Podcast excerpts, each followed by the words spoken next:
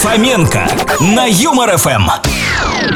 Самая популярная игра жанра квест называется «Где второй носок?».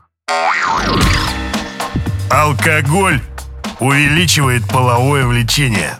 Бывает, выпьешь, ляжешь на пол, и так неохота вставать. Знание – сила, особенно если это знание дзюдо. Наша полиция никогда не найдет сбежавшего с бюджетными деньгами чиновника.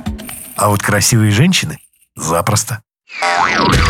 Как объяснить ребенку, что если мама в костюме медсестры, то папе неплохо, а хорошо?